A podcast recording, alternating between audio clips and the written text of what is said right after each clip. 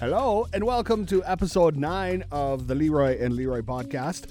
Uh, we're excited today because we have uh, our biggest guest that we have ever had on the show, and I can't wait to get rolling into this. But uh, I don't know where Leroy behind the camera is. He told me he was in the studio, and he's not here.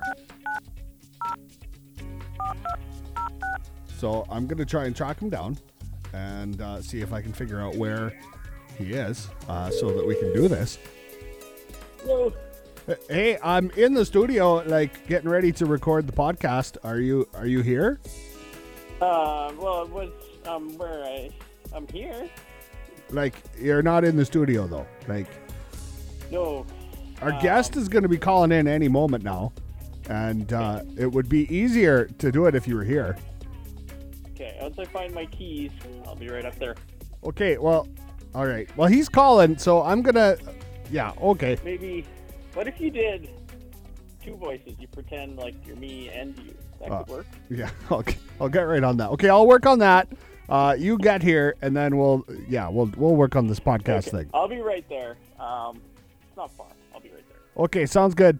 So we are super excited uh, to have somebody on the phone today who I think really embodies. There's always something to do uh, because he's got uh, three kids and a wife and a music career and two dogs and the list goes on. Brett Kissel, how are you? I'm doing really well, my friends. How are you, Leroy? and Leroy, is it, I got both Leroys or just just one Leroy? Uh, Leroy behind the camera, I don't know. He wandered off somewhere and I haven't seen him since. So I imagine he'll be back probably right when we're wrapping up the interview. That's usually the way it goes with him. He's probably doing something technical though, you know. well, that is important. It's always good to have a supporting cast. I mean, look at look at me and my band. I'm very lucky. I got six incredible band members, and so uh, yeah, those guys behind me on the stage, and then you've got all the crew. Like, uh, yeah, it's pretty it's pretty special to have. I don't have another Brett in my team, but uh, having two Leroys, it's uh, pretty special. Uh, although, like on that note, I have seen you team up a lot with Brett Wilson. Yeah, and and and and uh, and even Bret Hart. We got a one. We got one photo. Brett Wilson, me, Brett Kissel, and Bret Hart. Three Bretts in one photo. I'd love to create some content one day, Leroy, where it's Brett Wilson, me, Brett Kissel, uh, Bret Hart, um, Brett Hall, Brett Okay. Eldredge, Brett Young.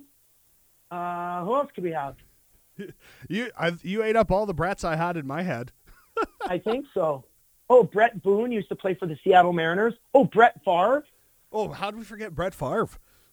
Oh yeah, could you imagine if it was all of us Bretts in some kind of contact? Uh, that would be amazing. Just like the Super Bowl of Bretts, all in all in one one big I uh, agree. video. Uh, would be absolutely incredible. What uh, what have you been doing? How you how you been uh, holding up through this whole uh, COVID thing? Well, I sure don't like COVID. I'll tell you that for free. I'm kind of uh, kind of done with the whole thing, you know, and I uh, I'm pretty excited to get back out on the road and go play. Um, it's very interesting because in this day and age of cancel culture, I have to be very conscious because maybe even saying that, you know, sounds disrespectful. I know that it's affected a lot of people. It's it's affected every small business, every major business. It's affected everybody and everything, and it's a it's a giant thing. But I'm just so excited for there to be light at the end of the tunnel. And so for being a positive thinker and being a guy who loves to plan, I love to plan. I love goals. I love vision boards. Um, I'm just excited to get back in the saddle. And uh, that's what I'm holding a lot of focus on right now for business, for creative, uh, the creative aspect of my business, entrepreneurship, family, traveling, get-togethers. Just can't wait for it all to come back. Oh yeah, it's uh, it. I think we are all looking forward to life getting back to normal at some point. Although it looks like your wife kept you busy moving furniture around during the pandemic. Oh yeah, that was that was not fun for me. And moving, uh, especially the amount of stuff that we ended up moving, um, I realized I'm I'm a hoarder. I should be on the TV show. Uh, it's very organized, but I, I am a hoarder. So we have to get rid of a lot of stuff. And bringing in some of these things and taking 75 million trips back and forth into the house, it just was not fun. Which is another reason why I, I need country music to get back, so that I can just be on the bus. I'd rather bring in gear out of the semi trailer into the arenas instead of bringing stuff from the U-Hauls into the house. One of them is a lot more fun than the other. Well, I imagine that uh, you know, growing up on a on a ranch, that hoarding probably just is like a natural thing. Like you hold on to things because you just might need them at some point. Well, if you if you grow up in that type of setting, you know, my grandpa bear, he is a self-proclaimed organized hoarder. I mean, he's got scrap metal and he's got nuts and bolts in a margarine can, in a plastic margarine container in his machine shed. And that margarine container is from the 50s and these bolts are from the 1800s. I, I swear to you. I swear to you that my, my great grandfather came over from the Ukraine with these nuts and bolts. And one of these days, my grandpa's going to use them because you never know when you need a rusty nut and bolt. So I guess I come by it honestly. That's right. So how did how did how did this all happen for you? How did you go from uh, from ranching to uh, to country music superstardom? You know what? I don't really know. It's just one of these things where it all just happened. Now it happened with a plan. It happened with hard work. It happened with perseverance and drive and commitment and, and attitude. And I guess once upon a time, somebody did tell me that I have a little bit of talent. So with all that being said, you put that all into this recipe and I just never didn't play. I never didn't sing. I never didn't perform. So from the time I was an early, uh, you know, early age and a, and a young kid, Leroy, I've always wanted to do this. So one thing led to another, and here I am, 31, on the Leroy and Leroy podcast, trying to give you a straight answer to a question I don't think I know how to answer. That's pretty much the pinnacle of everything being on the uh, the Leroy and Leroy pod, then, right? Well, exactly. I mean, you're gonna you're gonna look back, and your family's gonna say, "So how did it all happen?" And you're probably gonna say, "I don't really know, but it did, and here we are." You're probably not wrong about that. This last uh, ten months, eleven months, I guess, for uh, for us has been an absolute uh, whirlwind. We kicked off we kicked off uh, 2021 saying, hey, let's give uh, TikTok a try and uh, let's see if we can get to 10,000 followers by the end of the year. And uh, clearly, yeah, the last uh, the last 11 months has been an absolute whirlwind. So you're you're probably right saying that. And how many followers? How many followers do you have? I think we're we're about 364,000 on TikTok and about just about uh, 218,000 I think on Instagram right now. So it's been wild. Yeah, it, it is amazing. And you, and you think about, you know, the, the previous version of, of, of uh, well, I mean, Leroy and Leroy, I mean, I, I don't know if people really know Leroy and Leroy, but I think to myself, I mean, yeah, I mean, you have 330 some thousand people on TikTok. Most of them are probably Canadian. Most of them probably speak the same way that you speak. And most of them are like, yeah, you're right. Those giant silver balls on the Whitemud in Edmonton, they are kind of stupid. You know what I mean? it's it's 100% true. Although I feel like Calgary takes the cake with the big blue ring. There's there's a lot in Calgary that uh, that of course under the uh, under the hmm, as I hold up air quotation marks here in this podcast, if you call it art, then that's all you need to say because most art sucks. It re- like it's only it's only like the the beautiful pencil art or the beautiful paintings like in the Palace of Versailles that you look at that and you're like that is magnificent. Only very few people in the world can do this. Whereas you have a lot of these things or I don't know, you give an elephant a paintbrush in, at the Edmonton Zoo and you sell that painting for $20,000, you call that art and like, oh my gosh, my two-year-old could do that. Give me the 20 grand. You pro- and it's probably those artists probably get asked the same thing. How did you How did you get here? I don't know. Somebody just came and bought this big blue circle from me, and, and I just had a big full bank account. Yeah, exactly. And I do love it, and because as a songwriter, I can often say, "Look, this was the true inspiration behind this song." And when you hear the lyrics of "Tough times don't last, tough people do," you know exactly what that means. And I've painted the picture to the best of my ability, try to be relatable, try to be vulnerable and genuine and authentic.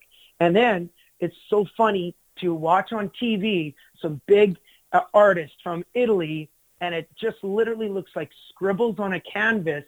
And he says, this represents time and space and the true conundrum of who we really are and you're thinking to myself, I think you're full of it. I think your two-year-old just did that. and now you're making two million dollars. But art is subjective, so what, what what what can I say? I don't got two million in my bank. fair, fair enough. Neither neither do I, my friend. Uh, you've had some pretty amazing experiences through through your uh, through the course of your career so far, and I've got to ask about uh, about playing with Garth Brooks, opening up for Garth.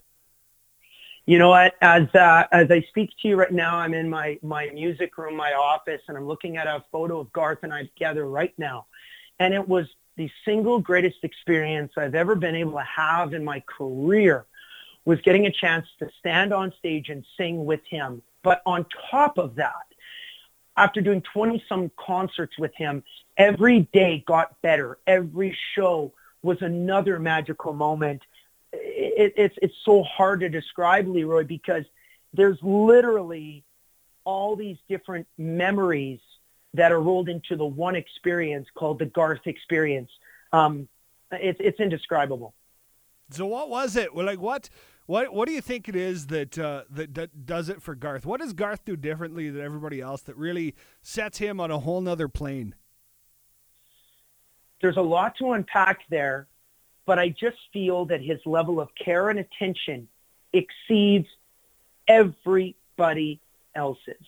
And it's not meant to compare because every single artist who's ever won a Grammy or sold a million records or got a number one has a very high level of care and attention to their craft and what they love about this. But where I've experienced Garth seems to do it better and on a bigger scale is because I don't think anybody loves it as much as Garth loves it. There's the high, the higher achievers in the world and planet Earth. Um, nobody loves basketball as much as Michael Jordan. And nobody loves throwing touchdowns as much as Tom Brady. And nobody loves scoring goals and carrying his team on his back like Wayne Gretzky did. That's why you're the best at it. And so nobody loves entertaining and bringing people together the way that Garth Brooks does. George Strait certainly does. Carrie Underwood certainly does. And I certainly do. But there's this other level that I don't know if many of us or any of us will ever be able to um, really achieve. And, and I've seen it, and it's hard to describe, but his level of care and attention and true passion he gives of himself every time he steps on that stage for three straight hours to 30,000 people. And it's the most magnificent experience I've ever, I've ever witnessed. Oh yeah, he's absolutely incredible live. And then you know, I've got uh, the behind the scenes look at my day job. I'm kind of involved with radio, as you know. And from every person who I've talked to who has ever ever had a conversation with Garth Brooks, uh, they said that uh, it felt like he he really cared. Like he he would remember them and remember their kids' names the next time he talked to them, and that's what blew people away. And I feel like maybe that's one of the things that really sets Garth apart. Is you're saying he cares about his craft, but he cares about all the people he meets too. Well, absolutely, because he's so genuinely grateful for everybody in those positions and in those situations who obviously care about him and he's so appreciative of that. So you've had your encounters with him. I've had my encounters with him. And the thing about it is that there's a lot of artists and a lot of celebrities that love what they do, but the fanfare and the things that come with it is more of a byproduct and they're like, look, I just need a little bit more of my, my own time. I am an introvert or, oh my God, another interview. Whereas Garth loves every part of the business and every part of the game. I swear. So for me, I just find it so interesting to learn from a guy like that with his with his definite care and um, his just willingness to share his life and his music with as many people possible. And because he cares so much, people care about him too. It's an amazing transaction. Yeah, he's absolute an absolute legend. I want to flip to another another live another one of your live moments. Uh, so you're standing you're standing on the on the ice in Edmonton, uh, uh, just starting to sing the anthem, and all the sound cuts out on you. Uh, what what goes through your head in that moment? Well, I know I can't swear on the on the podcast, but you can imagine the word um, that I'm thinking about right now. If you just think really long and hard, there's only one word, and you yell it at the top of your lungs when you stub your toe or you hit the ditch, and you're like, that's what I was thinking in my head. But if you watch the clip, the on YouTube or you see it on a highlight reel, the same microphone that's tied into the, the Sportsnet or the TSN or the Hockey Night in Canada truck is is is different than what is in the arena. So people could hear me on TV, but I couldn't hear myself in the arena. And also, all the 19,000 that were there can can vouch and justify that. Not only in that moment did the sound go down, but the big screen went black too. So it's a massive technical glitch, and I had two options. Well, go back to the dressing room, and I guess we're not going to sing the anthem, or try to conduct my hands and my fingers, and 19,000 people saved me from not just hitting the ditch, but saved me from a head-on collision that probably could have gone viral for all the wrong reasons, and it could have wrecked my career. Because if you screw up an anthem, your career is over. Period. The end. Whereas this time, actually, it went viral for a good reason. Yeah, you that that video absolutely blew up, and uh, I thought the the look on your face and uh, the way you took it in and adapted and just rolled with the moment, I thought was absolutely incredible. Uh, and that's kind of the feel I get from you, Brett, is that you uh, you kind of just soak up every moment that you get.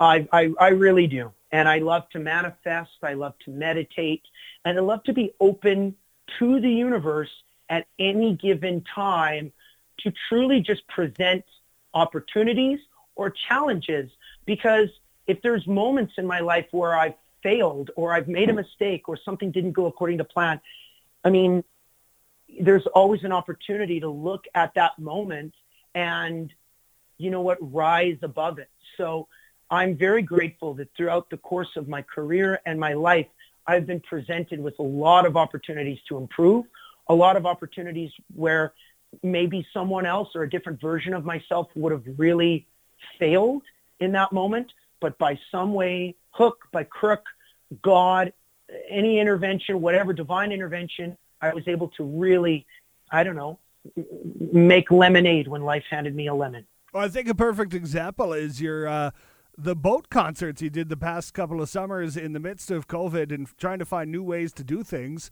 Uh, here, here you go and do a uh, concert on the side of a lake with people in boats uh, watching. What was what was that experience like, and how how did that wind up coming together?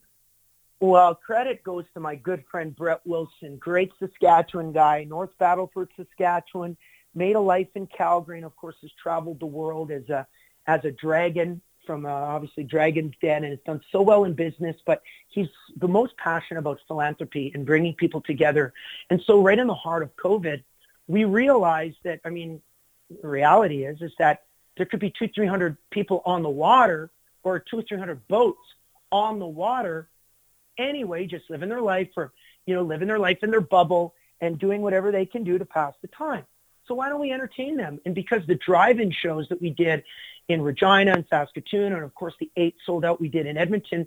All of that was so successful. Brett says, why don't we do a boat concert? So we picked the right date, August long weekend, and then we just announced that a couple days prior, um, and the RCMP were involved, and they were so supportive because this was the ultimate social distancing. So here's the thing: we had hundreds of boats, and what the RCMP estimated uh, last year was probably four or 5,000 people on the water. This year, we played what we actually believe might have been the biggest concert of 2022 because they, you know, with all the restrictions and stuff, we had like, I don't know, 15,000 people on the water. It was unbelievable. Uh, just the photos from it look absolutely incredible. I uh, I would love to take to a concert that way. Uh, and I want to tie back into a concert you did in Moose Jaw. So now I heard a rumor, Brett. You tell me if this is true. Uh, that uh, that your uh, vodka line. Uh, that you you signed the deal, you made everything work while you were playing a concert in Moose Jaw. Is this true? Hundred percent true story. Um, I didn't know that the world was about to shut down, but I was a surprise secret special guest of Brad Paisley and this uh, young kid by the name of Matt Doucette and his girlfriend Kelsey. Matt had started this company called Deuce Vodka, It was doing really well in the northern part of Saskatchewan, Saskatoon and north, and really getting some legs in southern Saskatchewan. And he's like, hey, I would like to sponsor you. So I said, all right, well, let's, you know, let's meet first. You know, if I'm going to start talking about vodka, you know, let's, let's meet first and I need to try it. So it came backstage at the Brad Paisley concert and I tried the vodka and I, he didn't realize where I was going with this. And when Matt tells the story, it's pretty interesting. And he said, so what do you think? And I said, yeah, I'm not interested. What I meant to say was I'm not interested in a sponsorship deal. What I ended up saying the next sentence, though, as soon as he went white as a ghost, was I said, I'm not interested in a sponsorship deal. I'm interested in investing. So I'd love to become a partner in the in the company.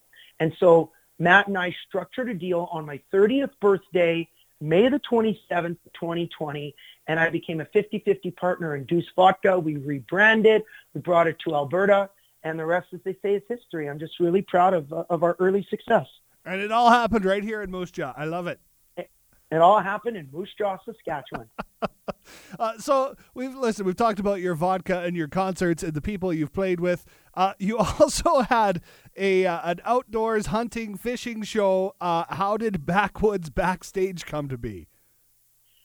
Well, you know what? I wish I had a, a, a really elaborate story, but the reality is, is that I love being in the outdoors. I've been very lucky to be on several different hunting and fishing shows as a special guest. And when I realized in terms of the production value that is put into these shows, it's not a lot of work or effort. And I don't say that to be insensitive.